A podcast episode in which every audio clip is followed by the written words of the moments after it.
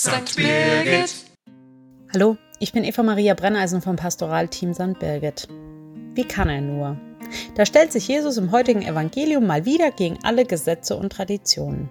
Am Sabbat darf nicht geheilt werden, so will es das jüdische Gesetz. Doch was tut Jesus?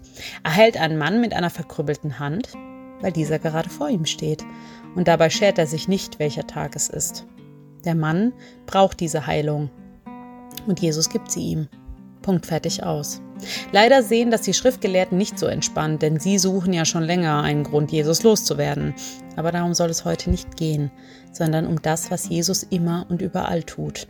Menschen anschauen, fragen, was sie wollen und brauchen, sehen, wie sie leben und ob sie leben. Jesus, wo immer er geht und steht, stellt den Menschen in den Mittelpunkt.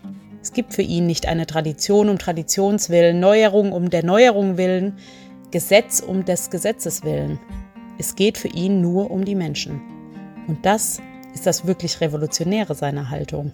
Eine Haltung, die wir auch öfters einnehmen sollten und nicht Dinge tun, weil wir sie schon immer so getan haben, sondern Menschen und deren Leben in den Mittelpunkt stellen. Die Frage stellen, was brauchst du von mir? Was kann ich dir tun?